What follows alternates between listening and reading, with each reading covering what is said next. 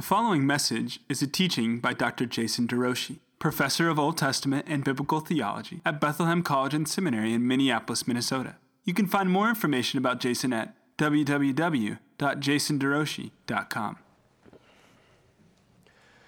I invite you to turn in your Bibles to Isaiah. Isaiah 52.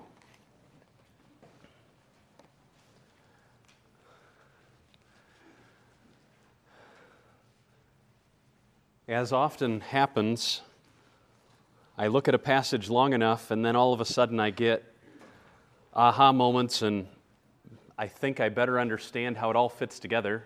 So, this is the third time we've looked at this passage, and it's the third different outline that I've put on the screen. Um, we're going to wrap up this passage, and then we're going to do something we haven't done for a very long time, but I'll tell you about that in a second. So, beginning in Isaiah 52 1. Follow along with me.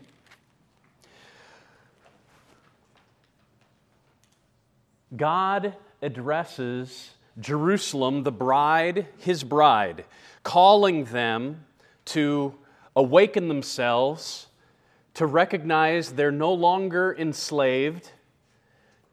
The fetters have been unlocked, and he calls them to follow him to know him. We begin in 52 1. Awake, awake, put on your strength, O Zion, put on your beautiful garments, like a priestly bride, O Jerusalem, the holy city. For there shall no more come into you the uncircumcised and the unclean. Shake yourself from the dust and arise. Be seated, O Jerusalem. Loose the bonds from your neck, O captive daughter of Jerusalem. Why? For thus says the Lord You were sold for nothing, and you shall be redeemed without money. For thus says the Lord God My people went down at the first into Egypt to sojourn there, and the Assyrian oppressed them for nothing. Now, therefore, what have I here? Declares the Lord, seeing that my people ta- are taken away for nothing. Their rulers wail, declares the Lord, and continually all day my name is despised. Therefore, my people shall know my name. Therefore, in that day they shall know that it is I who speak. Here I am. So, God promises to move in and make himself known. It's a response to his reign, a response to his salvation that gives rise to this knowledge. And now I, I, think we get this unpacking of what it will be like for those that know, for those that are awakened. First, the messenger shows up. Last week we, we focused here. We saw that this messenger is Yahweh working through his Messiah. And then, as we will see, the messenger declares something to the watchmen who themselves become messengers. And just as there is a single servant up until Isaiah 53, and then after Isaiah 53, 11 times servants are mentioned, the single servant gives birth to servants. That is, those who get identified with the servant Savior take on the servant Savior's mission. How beautiful upon the mountains are the feet of him who brings good news. And the first one who brought that gospel, good news, the good news of the kingdom, was Jesus himself, who publishes peace, who proclaims good news of happiness, who publishes salvation, who says to Zion, Your God reigns. And as the watchman approaches, sorry, as the messenger approaches, the watchmen hear. And then the voice of the watchmen, they lift up that voice.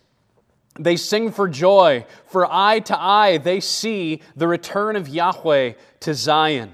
They see this reconciliation of God with his bride. They've witnessed this remarriage, this renewal of a covenant, and they're part of it, and the testimony goes out. Break forth into singing, they say, you waste places of Jerusalem. Why? Because Yahweh has comforted his people. Comfort ye, comfort ye, Isaiah 40 says. The Lord has bared his holy arm before the eyes of all the nations. This isn't just Israel specific, this is a global reconciliation that he is working ultimately through his servant Savior. All the nations have seen, all the ends of the earth shall see the salvation of our God. So, the messenger proclaims good news, the gospel of God's reign, the gospel of God's saving act, and the watchmen call. They call first to rejoice, and now the second thing they call for depart, depart. Go out from there. All that is holding you back, all that has enslaved you. Touch no unclean thing. Go out from the midst of her, purify yourselves, you who bear the vessels of the Lord. For you shall not go out in haste, as was the case in the original Exodus. You shall not go out in flight. For Yahweh will go before you and the God of Israel will be your rear guard. The word of the Lord. So we, we enter in to our passage with the watchman's call to depart and be purified. First, the nature of this call depart, depart, touch no unclean thing. What's at stake here is a defilement that's been holding people back. I argued last week, we're not talking about, I don't believe, the fact that they're in the, that Isaiah is envisioning them in the clutches of Babylon. Rather, we've moved beyond that in Isaiah's message. He's envisioning the world under the clutches of the curse of God because of their sin and rebellion. And the call is you actually can move out of that enslavement into a second Exodus. First Exodus, there's a big king named Pharaoh, the greatest king in the world of the day, and God frees them from his power. But there's even a bigger king sin that everyone is enslaved to in the entire world. And here, God is intruding through the person of the servant Savior. And the cry is in light of our God reigns, leave depart. A new exodus, a new pilgrimage out of the sphere of sin rather than out of Babylon. The question is who are we talking about here? So look with me at verse 2. I mean, verse 11, rather, the second half of verse 11. Go out from the midst of her, purify yourselves. Well, that sounds a lot like we read up in verse 1. Put on beautiful garments. Don't be unclean anymore. Beautiful garments. And the uncircumcised and the unclean will no longer be apart. Who's supposed to purify themselves? You who bear the vessels of the Lord. There's only one other place in the Bible where we read about bearing the vessels of the Lord, and it relates to the Levites in Numbers chapter 1, who were called to bear the vessels of the temple. But now we're looking at something else. We've already read how the Messiah himself will have the Spirit of God resting upon him, as if the Messiah were a movable temple. And then we've seen promises that the Holy Spirit would not only rest on the Messiah, but all those identified with him. As if the community of God, those in Zion, remember how there's people identified with the city. It's not just a place, it's a, it's, it's a being. Zion is the bride. Not, it doesn't just house the bride of God. Zion is the bride. Jerusalem is the bride of God. And the presence of God is going to come and rest upon Zion. And all those who are gathered to Zion then all of a sudden get identified with that presence of God as if they become part of this temple. Look at how Isaiah talks elsewhere. Isaiah 56. Foreigners, that's a word for those who are not ethnic Jews. Foreigners will join themselves to the Lord after Isaiah 53 happens, After the Messiah has done his atoning work, there's going to be a new family because he's going to have a new offspring and he's not going to have a, a human wife to marry. He has Jerusalem to marry. And therefore, the offspring of this union will have to be a spiritual offspring. And it's going to include foreigners. Foreigners will join themselves to the Lord, and what are they going to do? They're going to become priests. We're talking about Gentiles here, those who've been under the curse of God. All of a sudden, they're going to become ministers to the Lord, to love the name of the Lord, to be his servants. Everyone who keeps his Sabbath, who does not profane it, and holds fast my covenant, these I will bring to my holy mountain. They'll be gathered into this new Zion, and I'll make them joyful in my house of prayer. Their burnt offerings, their sacrifices will be accepted on my altar. For my house shall be called a house of prayer for all peoples. Jesus cites that text in the Gospels. How about Isaiah 66, last chapter in the book? Right? Isaiah, it should say Isaiah 66, not Isaiah 60. They shall bring all your brothers from all the nations as an offering to the Lord on horses and chariots and litters and on mules, on dromedaries, to my holy mountain Jerusalem, just as the Israelites bring their grain offering. So notice this there's Israelites, and then there's the brothers. And just as the Israelites approach the Lord, so also these new brothers from among the nations will approach the Lord. And then God says this amazing thing that some of those from the nations I will also take as priests and Levites. And I think he's talking about us. Notice how Peter talks. You yourselves, like living stones, are being built up into a spiritual house.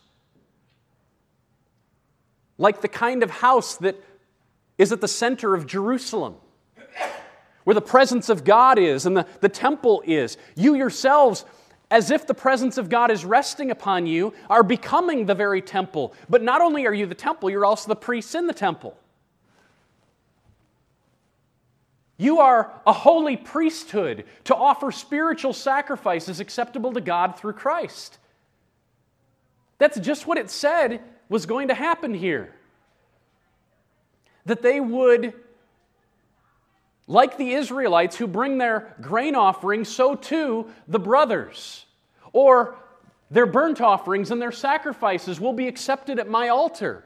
Like what? You're a priesthood to offer spiritual sacrifices that are acceptable to God. You are a chosen race, a royal priesthood, a holy nation, a people for my own possession, so that you can proclaim my excellencies in the world. Remember Acts 1 8. You'll receive power when the Holy Spirit comes upon you. Well, that's what he did in the temple of the Old Testament. Now the Spirit's going to rest upon the church. And then what happens? Jesus says, when you become the temple of the living God and the presence of God rests upon you, you'll be my witnesses. All of a sudden, people will see that you value me. They'll look at you as different. You're going to be a pointer to me. You'll be my witnesses from Jerusalem, Judea, Samaria, to the ends of the earth. The temple's going to grow until it fills the entire planet. And it's happening because the church has stretched itself out. The presence of God is on the move.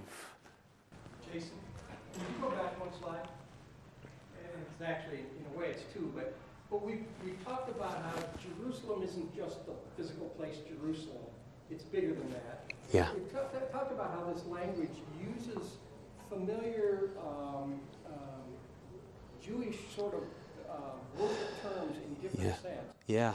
And here it says, um, and these servants, everyone who keeps his Sabbath and does not profane it. I'm wondering if Sabbath has a sort of a new meaning in terms of every day, every minute inside of it. And then the whole idea of burnt offerings and their sacrifice would be accepted on my altar. And we're not doing any of that. I mean, this has a different sort of, of, of uh, I mean, he's using the language, but it's, but it's a whole, it seems to me like it's a, it's a whole different language. It, it, Sabbath doesn't mean Saturday night or Sunday or something. It means something more than that. Would you, that, would that support that or not? Would you support that? I, I think within the flow of Isaiah, you're exactly understanding that all of this is, is using language that is familiar, and yet it's not related to the original context, which was filled with anticipation. It's related to the future context that is about realization. So, in the same way that the temple of the Old Testament was a picture, there is a future temple that is a reality for which the picture only pointed, and that's exactly how I would understand the Sabbath.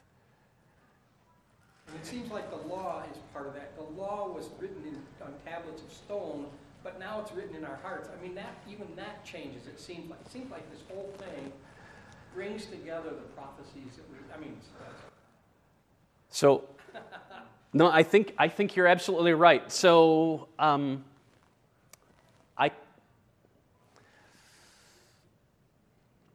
It's one of those big question, big and small questions of faith that I didn't get to, but that I've, I've hoped I was coming back to to talk about the Sabbath. Um, the I can do it in three minutes and give you the sense for how I understand it. In the Old Testament, the Sabbath, starting from Genesis chapter 2, 1 through 3, that was the seventh day. It was the goal to which the original creation pointed. We read Genesis 1 1 through 2 3, not simply as a testimony of what was, but what should be. Humans should be imaging God, and yet Genesis 1 is written down to people who are living after the fall, people who haven't been imaging God, reflecting Him, representing Him, representing Him, resembling Him. And Yet they read Genesis 1 and they say, Well, that's who I'm supposed to be. I'm supposed to be an imager of God, and I'm supposed to fill the earth, multiply, and subdue it with His image.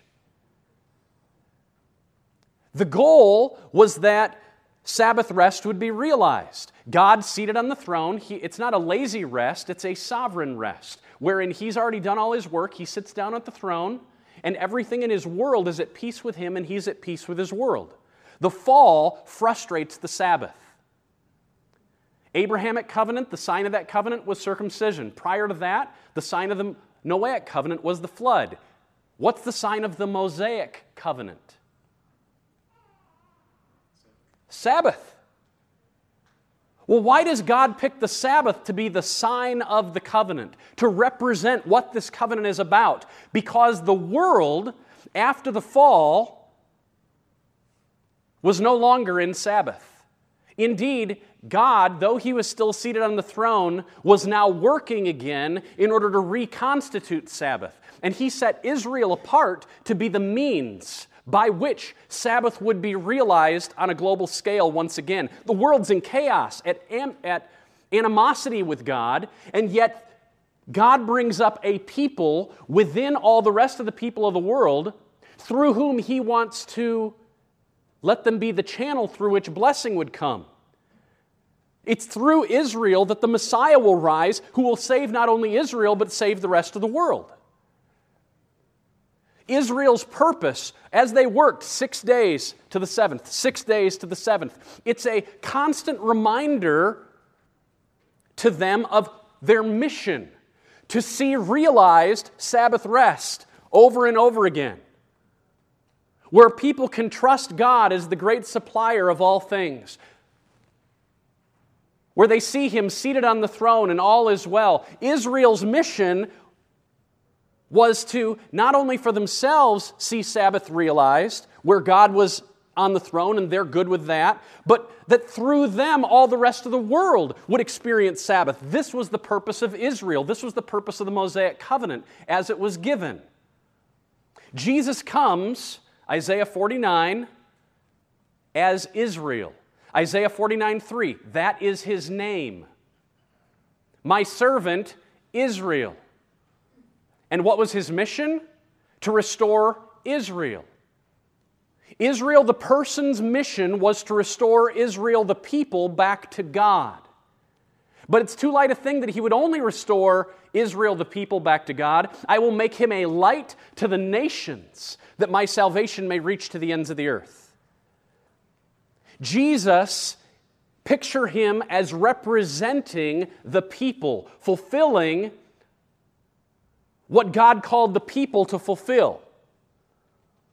That is, Jesus is the one who is Lord of the Sabbath, who not on a Saturday, but on a Sunday morning, brought Sabbath to its fulfillment. Come to me, all you who labor and are heavy laden, I will give you rest. And the very next narrative that Matthew records after Matthew 11 I will give you rest, take my yoke upon you, and learn from me. For I am meek and gentle of heart. You will find rest unto your souls, for my yoke is easy and my burden is light. Period. On the Sabbath, Jesus and his disciples were walking through the grain field. And it's in that context where he declares himself the Lord of the Sabbath. Jesus is the one who is bringing the rest for which Israel hoped. A rest that's not only for the nation, but for the world, and he brings it on a Sunday morning. I don't think that Sunday is the Sabbath. Sunday is when the Sabbath was inaugurated, that you and I get to enjoy seven days a week. We worship on a Sunday not because it's the Sabbath day. We worship on a Sunday, it's because, because that's the day that Sabbath was fulfilled.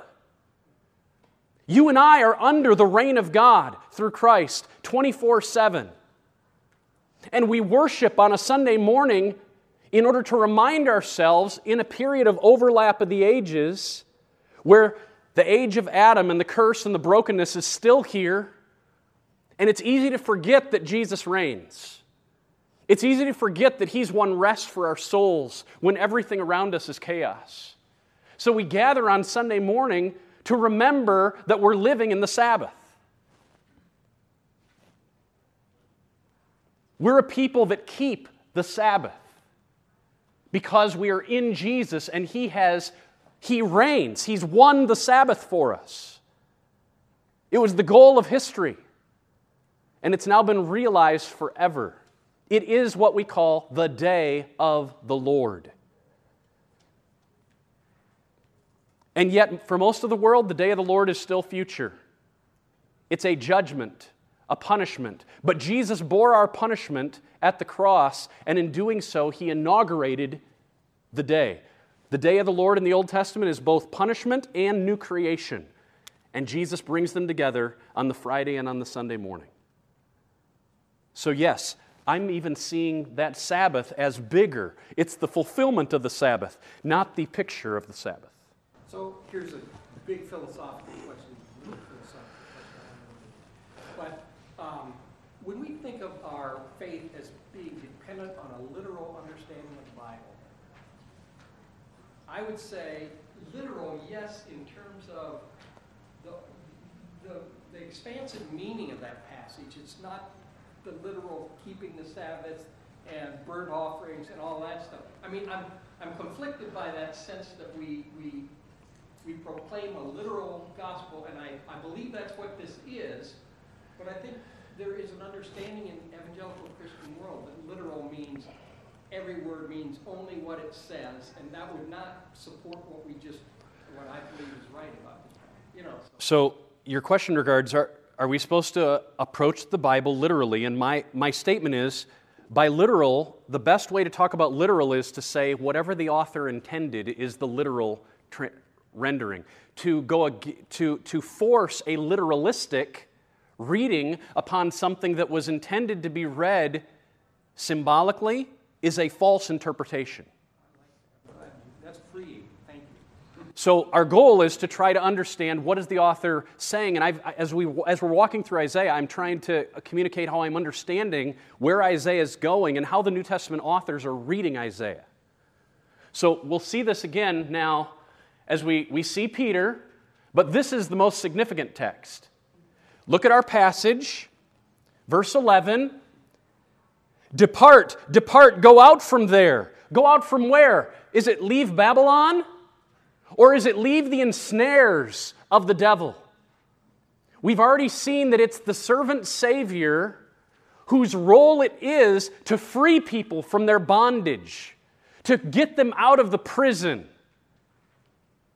of whatever the demonic force is that's holding them. Whatever sin has so easily entangled you, it's Jesus who comes to help us get out of it. That's how I've been reading this text. How does so, so for me a guide in understanding the Bible is always how did the New Testament authors read our passage? So here we go. Our text says, Depart, depart, go out from there, touch no unclean, unclean thing, go out from the midst of her, purify yourselves, you who bear the vessels of the Lord.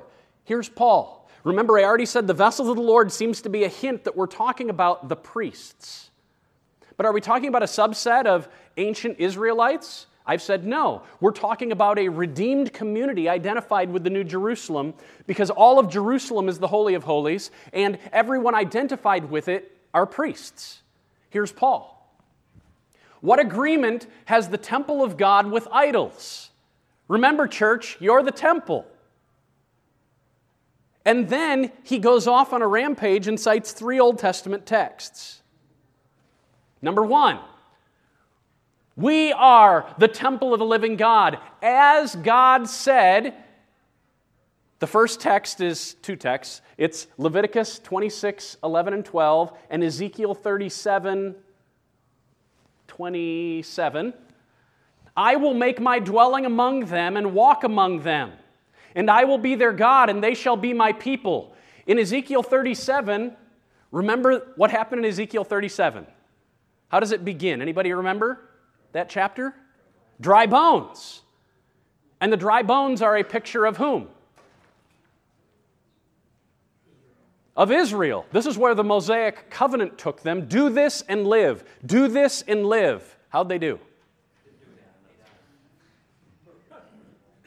This is why Paul said the old covenant bore a ministry of condemnation, a ministry of death. 2 Corinthians 3 7 and 9. That's what happened in the Old Covenant. It resulted in death. So, what do we need? We need new creation, we need resurrection. So, God says in Ezekiel 37 14, after he sees this vision of the bones coming together, I mean, it's like, it's like uh, God has already come through with the heavenly armies and wiped out this opposing enemy. That's what his people became. They became the enemy, just like in the sermon this morning. They became the enemy. God wiped out the entire nation.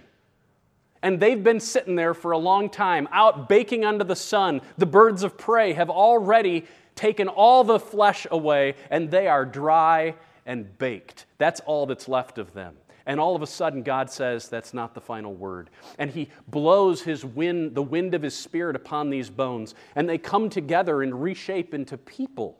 And then He says, I will take my Spirit Ezekiel 37 14, I'll put my spirit upon you as if the people become the temple. And then they live. The very next story unpacks that in different terms. And this is it Ezekiel 37 I will make my dwelling among them and walk among them, and I will be their God, and they shall be my people. I think he's describing the reality he just unpacked in the vision of Ezekiel 37 1 through 14. When he says, I will dwell with them, don't think of a future Jerusalem that has a temple wherein, like Israel of old, would come to the temple and leave the temple, come to the temple and leave the temple. Rather, picture a people who have the very Spirit of God dwelling upon them, who have somehow been identified with the Holy of Holies so that God is with them and they are dwelling with God and He's dwelling with them. This is how I understand Ezekiel's final vision from Ezekiel. Ezekiel 30, Ezekiel 40 to 48. That final temple vision I don't think it's telling us that a new temple is going to be built into the future. It's rather we read it in light of what he's already given us. This picture is a symbol of the people and what he's going to do among them. This is how he's inviting us to read the text. And so to read it differently, I think, is to not read it as he intended. Paul says, We are the temple. This is fulfillment in Jesus, who is the temple, John chapter 2. Destroy this temple in three days, I'll build it up. He was talking about the temple of his body. John already in John chapter 1 said, In Jesus, the Word became flesh and tabernacled, dwelt like a temple among us, and we beheld his glory. Jesus was the temple of God, the very presence of God. And as we identify with him, we become the temple in fulfillment of Leviticus. Uh, this should say Leviticus 26, not 16. Leviticus 26, Ezekiel 37. Now he goes to our text. Therefore, just another quote go out from their midst and be separate from them, says the Lord, and touch no unclean thing. In verse 15, this is where he makes the statement be not unequally yoked together with unbelievers. Many people just view that as a marriage text, but in the context, it seems much broader than that.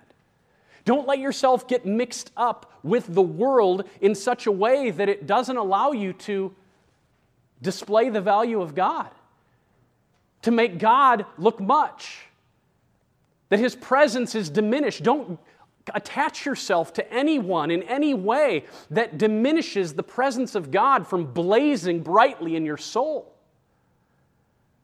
And he cites our text. It's a second Exodus text. And he is reading it, and I think he's reading it the right way. I think that's how we have to understand it. Go out from their midst. And he's not talking about leaving Babylon. Unless we talk about Babylon like John does in the book of Revelation, where Babylon is a picture of the world order that is anti God. And in doing so, there's a Babylon in Ethiopia, and it looks very different than the way that Babylon is working in the West. Every society, Babylon takes its own shape. It's the means by which God deceives, sorry, Satan deceives and ensnares and enslaves. In every culture, it looks differently. And the call is wherever you're planted in this world, depart from such a place, from such a sphere and turn to God. There's such deception. Satan is so deceptive to suck us in.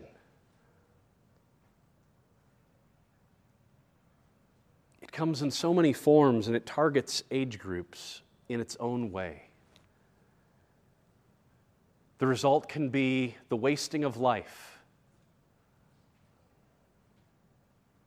Video games. Easy to play. I haven't played one in a very long time. I just told some college students that. They couldn't believe it. Um, they mentioned some, and I had never heard of them. But for so many, it can be a means by which we can get enslaved.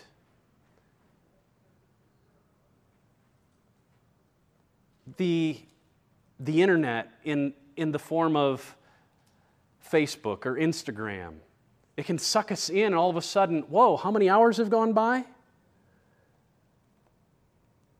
And it, the call is okay, I'm, I just had this dialogue with my kids yesterday morning.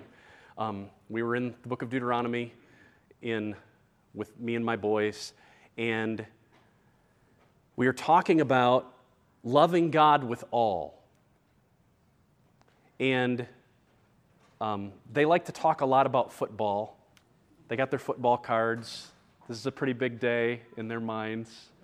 And yesterday it was a big thing for um, my two oldest boys because they finally got their younger brother to say he'd vote for the Vikings. and because uh, last week he was so disappointed with that final catch. Um, and but I was able to talk to them, I, just, just pressing them. What does it mean to pursue sports for the glory of God? That somehow, when we eat, when we drink, whatever we do, what, like football, what does that look like practically to watch big men take other men and slam their heads down into the ground for the glory of God? This afternoon, I'm counting on the fact that I'm going to watch this game for the glory of God. I hope that I can. One of the things that we've been doing is there's no commercials on at our house. Um, but during commercial time, that's when I'm reading uh, missionary letters, and our kids have been creating a, a, big book with specific where they draw pictures to remind them of what the prayer requests are of our different um, missionary supporters. And we're constantly evaluating. Um, sometimes better, sometimes I do a better job than other times of, okay, let's, um, uh, what's, what's the guy's name who caught the ball at the end? Stefon Diggs, yeah. I, I remembered him. um, so, but he wanted me to remember him. Uh, at least this, this appeared to be that way. Um, and then, but, but processing such things with my children. Um, and trying to think about how their passion for sport cards and all the time that they take evaluating the statistics of their players um, how does that relate to ultimate things? It's not that it can't relate to ultimate things, it's one of the gifts of God. Football is one of the gifts of God in, in our world, and yet it can so easily be abused. And Babylon begins to set in. And the call is depart yourself. Depart, depart.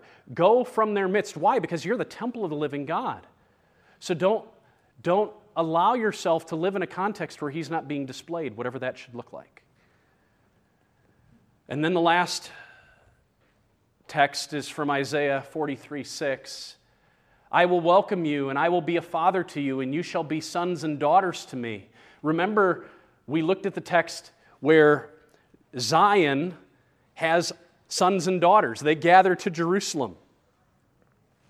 Paul is thinking about that text. You shall be sons and daughters to me, says the Lord Almighty. And then he says in the very next verse, chapter 7, verse 1, we have all these promises. He recognizes that these words from Isaiah, these words from Moses and Ezekiel, these were not written for the people of the day. They were promises, even in the form of commands. They were promises that are only being fulfilled in our day. That's how Paul's reading Isaiah, and that's how I think Isaiah wanted us to read him, and Paul's just identifying it. Last. Um, help, help, help us get from uh, Jesus is the temple to we are the temple but we're not Jesus, to the eschatological temple in the new heaven and the new earth, and how, what's the difference across? Mean, that's still a hard thing for me. So the question is how is it that Jesus can be the temple, and yet the church cannot be Jesus and yet becomes the temple, and in the future there won't be a temple?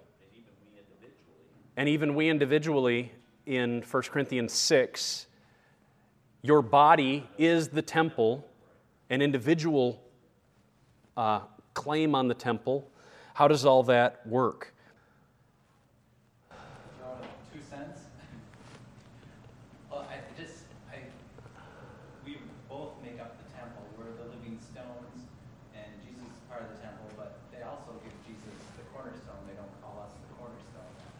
Okay? So in Ephesians 2:20, the apostles and the prophets, we are built, All of us are the temple of the living God, built upon the foundation of the apostles and the prophets, Jesus Christ, the cornerstone. So there's still priority, and He's the one that lays out, um, He's the one that provides the balance, the equilibrium, the, the, the clarity. That's the role of the cornerstone to make sure everything else is level in accordance with it. So, Jesus is a human, God man, and he says, I have to go in order that the helper can come. Now, that helper that comes, we learn in the book of Acts when he says the Spirit will come upon you and you'll be my witnesses. Well, in Acts 16 7, the very Spirit that came upon them is called, Acts 16 7, the Spirit of Jesus. So, my understanding is that in the Old Testament, the temple could not go global because it was made of a physical building. The presence of God was there, but the temple building restrained it. Jesus embodied the presence of God. In his human body, the presence of God resided his body had to leave in order that the presence that filled him and that identified him could then be dispersed more globally through many other bodies. But his body had to go in order for his presence in this sphere of space and time to return and get connected to many others. And now, as that new temple that is made up of the same presence, but it, it's, it's the presence of the resurrected Christ, so that it's not um, in that shift from the Old Testament to the New Testament, even the presence of God has become more focused. It's not just like a change in scope. The presence of God was in one place, now the presence of God is all over the place. Instead, it's even a change in kind because it's the presence of the resurrected Christ, in whom is all power, all authority, in a distinctive way to overcome sin, to overcome death, and to restore all of creation, overcoming the old creation.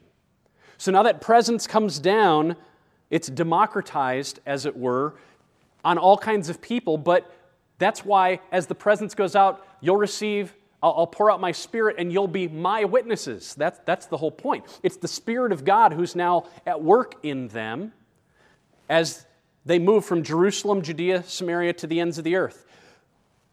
The temple goes global. Now,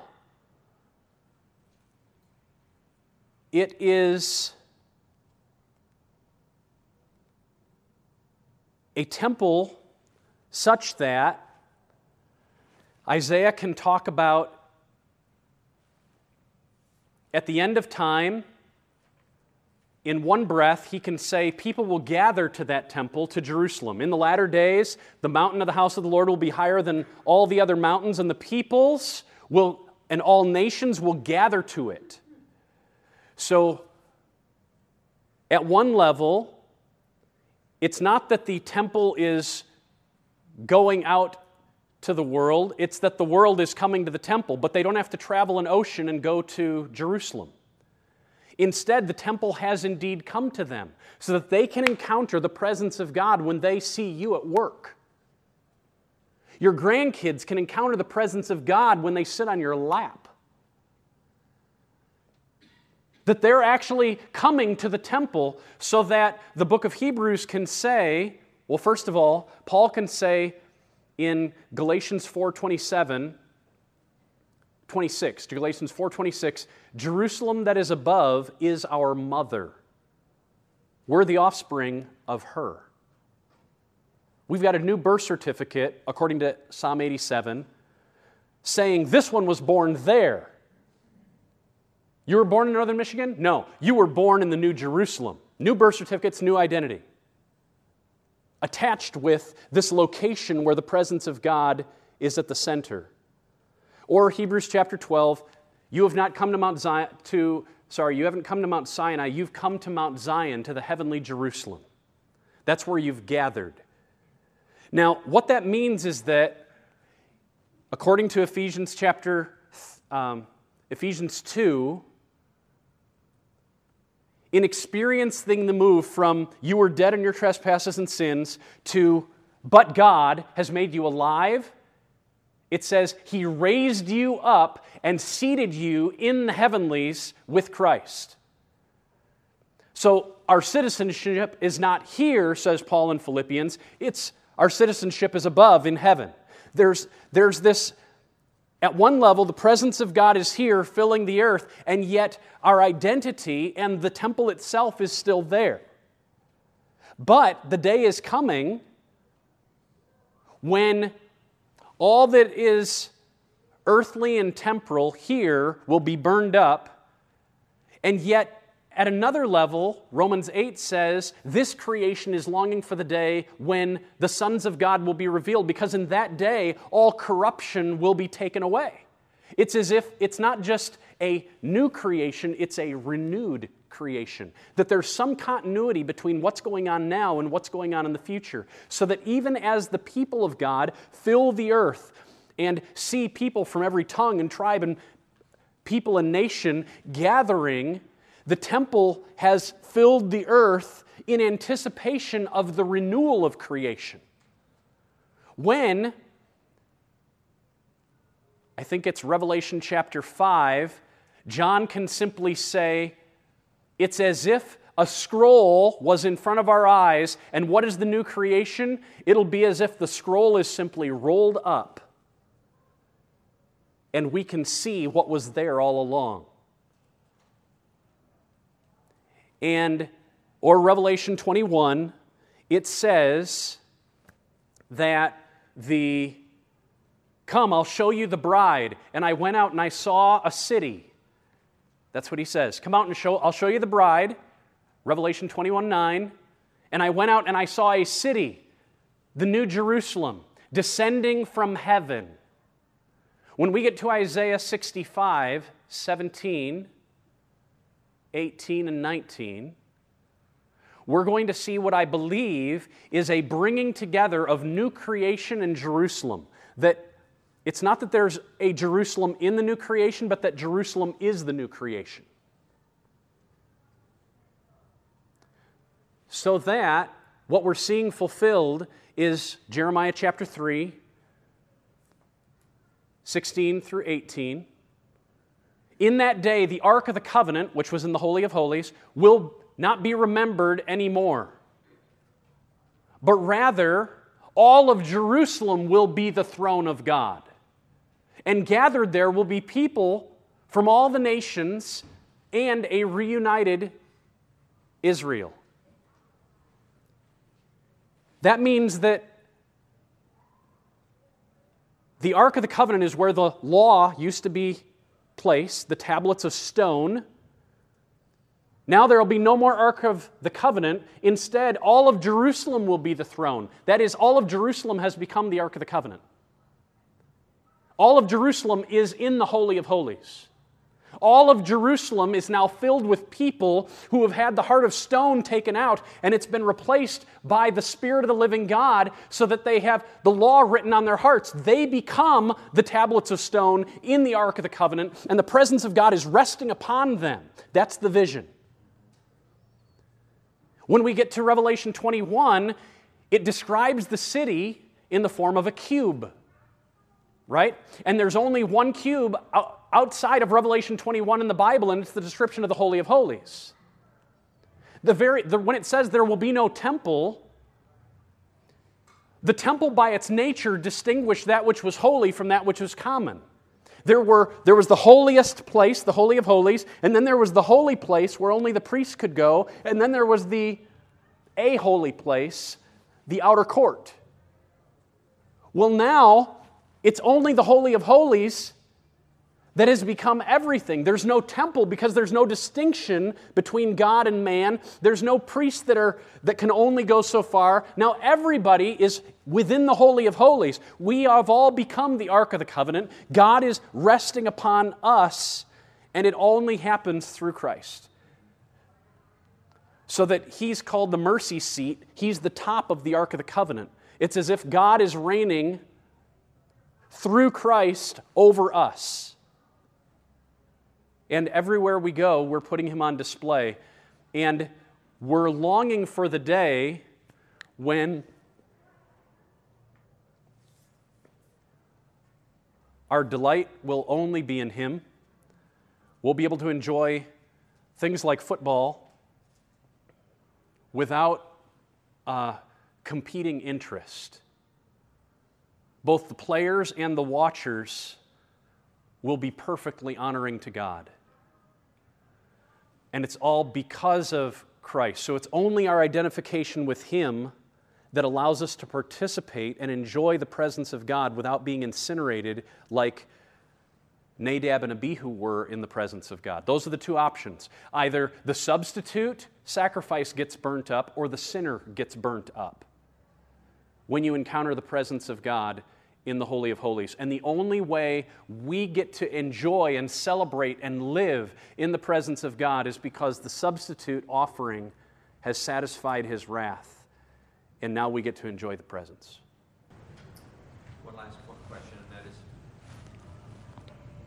Does the going out from their midst and the welcoming that we see in this passage from Isaiah, is it a stretch to connect those to the ascension coming of the spirits in Acts 1 and 2, or, or is that the point? Is that these are chained like that? So the question is how specific can we get to fulfillment? The fulfillment of these realities, can we connect them to realities? I think that Pentecost is a massive, the resurrection and the ascension and Pentecost are um, the center focus of when Jesus says, I didn't come to abolish the law, but to fulfill it. It's in that moment that we see most crisply, and even in that moment, it's spread out, right? Um, there's a difference between the resurrection, the ascension, and Pentecost itself.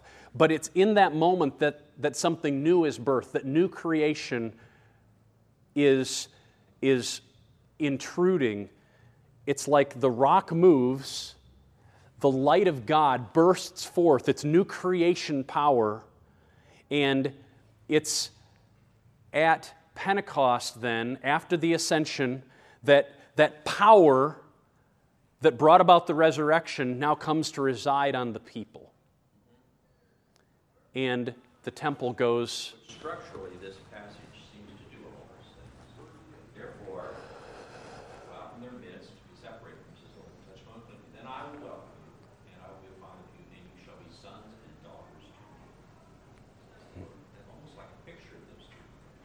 Yes. Yes. The church becomes this temple at Pentecost. It's when the Spirit comes down. And the challenge for us, living in the alreadiness where the future has already come in, the new creation has started in our lives, and yet we're still living in a world where the old creation with sin and the devil and cancer and car accidents is still here. And so there's still that, at one level, when in our initial testimony of faith, I believe, our repentance, turning from sin and saying yes to God, we made that step of departing and purifying. And yet also, we recognize Paul here is talking to the church. And he's calling people, recognizing you can make bad decisions even though you're redeemed. You can forget who you're supposed to be. That's part of my role, Paul says, to remind you don't hang out in a way that allows those negative influences to overcome your life. Let your eyes be pure, let your ears be pure. What you take in, don't let it do unlawful harm to yourself. And he's calling the church to live as in alignment with the identity that has already been won for them. That's good. Wow, one verse. I had, I had a big, big assignment for us. Um, look at our last verse. Just look at it.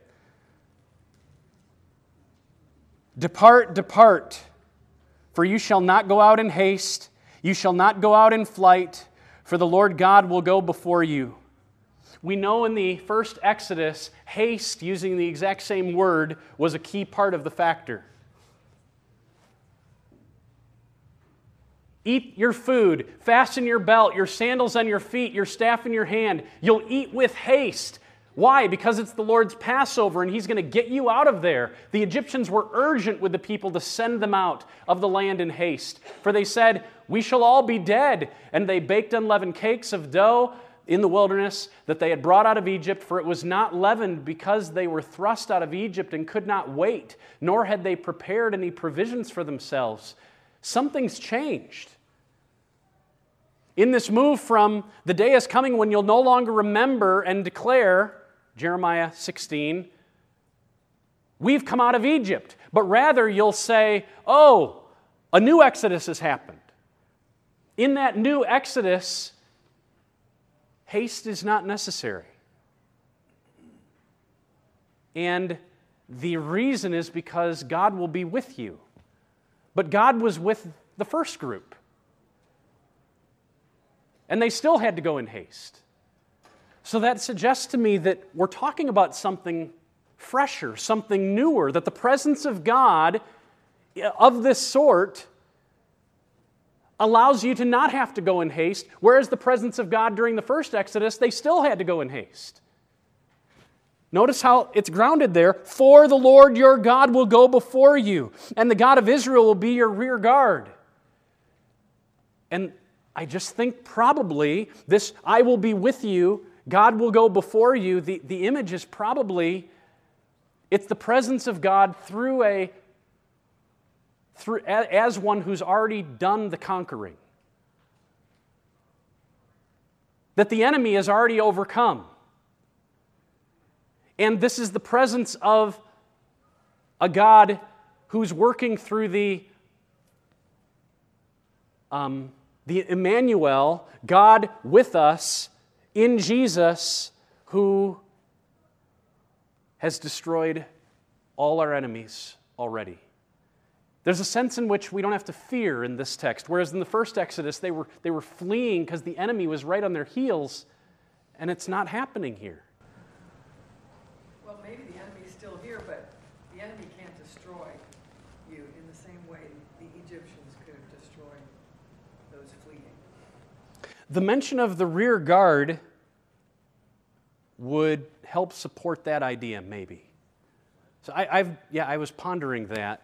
They didn't have the power of God in them the way that we do. That's very true. So you, nobody can destroy. In the first Exodus, that group was still enslaved to the power of the devil. They were just being freed from a pictorial freedom from an earthly king. Now things have changed. Next week, Lord willing, we get to dive into Isaiah 52, 13 through 53, 12. We're going to spend a few weeks there uh, because it's the richest, most clear statement of, of what we call penal substitutionary atonement. And I'll unpack that amazing, beautiful doctrine in the next three weeks. So, Father, thank you that you go before us and you are behind us. You're our protector. Move us to run from every unclean thing. In Jesus' name I pray. Amen. Thank you for listening to this message from the ministry of Dr. Jason DeRouchie, professor of Old Testament and Biblical Theology at Bethlehem College and Seminary in Minneapolis, Minnesota. Feel free to make copies of this message to give to others, but please do not charge for these copies or alter their content in any way without written permission from Jason DeRouchie. For more information on Bethlehem College and Seminary, we invite you to visit online at www.bcsmn.edu. For more information on Dr. DeRouchie, visit online at www.jasonderouchie.com. Proclaiming the kingdom and treasuring a God who reigns, saves, and satisfies through covenant for his glory in Christ.